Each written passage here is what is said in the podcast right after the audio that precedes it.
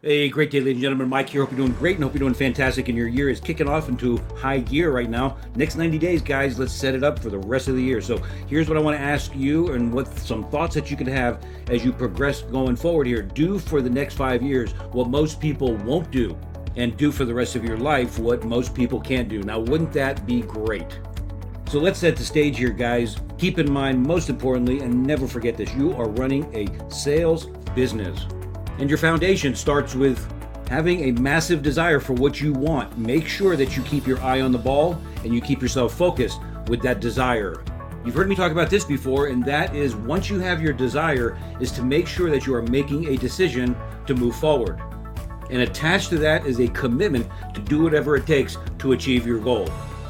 And always backed up by strong beliefs and high standards in everything that you do. Believe in yourself, believe in your company, believe in the products that you're selling, and set those high standards to exceed all expectations, not only for your customers, but for yourself as well. So let's kick this ball off with several points that I'm going to share with you. So take a pen and paper out and let's write these thoughts down. Point number one is make sure that you have your single page plan complete. I sent you a recording on this, and if you need help with it, let me know. Get one singular focus down and get it in front of you and review it every single day. Do you want to have strong beliefs? Do you want to set the standards and exceed expectations? Then practice your craft. Guys, get good at what you do. It's not that complicated. It takes a routine, it takes discipline, but you can become the very best by simply practicing your craft. Point number three, and we all know this we're in the sales business, right? So that means we must, number three, talk to people who need what we're offering.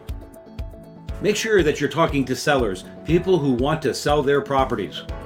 Next, talking to people is talking to buyers, people who want to buy the houses and properties that you have for sale. And make sure that you're talking to investors. Ladies and gentlemen, as you know, real estate is a great investment.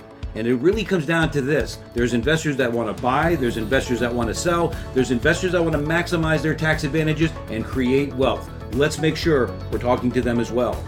Point number seven is a qualified prospect is a quality prospect.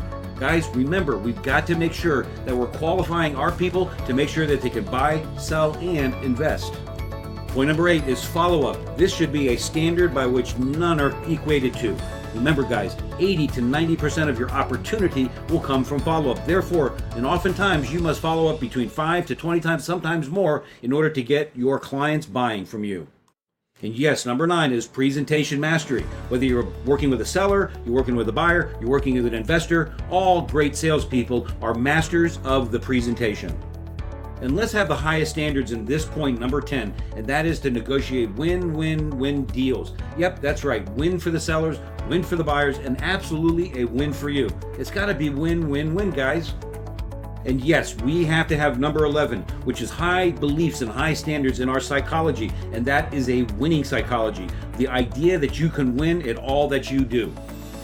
Let's not forget about number 12 having strong family values, making sure that we're connecting and communicating with our family, keeping them involved in what we do. Whether they support you or not, hey, that's another subject. But at the end of the day, remember, our family is everything.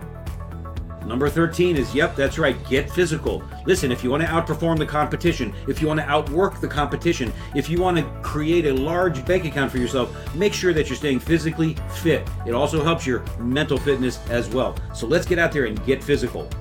Point number 14 is planning and routines. That's right. Once we have our plans, let's get our routines going because we know that the consistency of our daily routines and rituals will help us to grow our business year over year. Point number 15 is massive accountability to your goals, making sure that you have other people that you can be accountable to wrapped around your goals, whether it's your family, your friends, your colleagues, people that support you, and yes, of course, your mentors and your coaches. Point number 16 the daily 15 minute reflection sessions. Let's go over this really quick.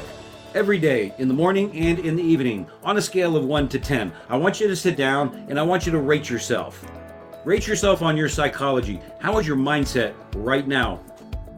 Rate your skills. What do you need to learn to be better today than you were yesterday?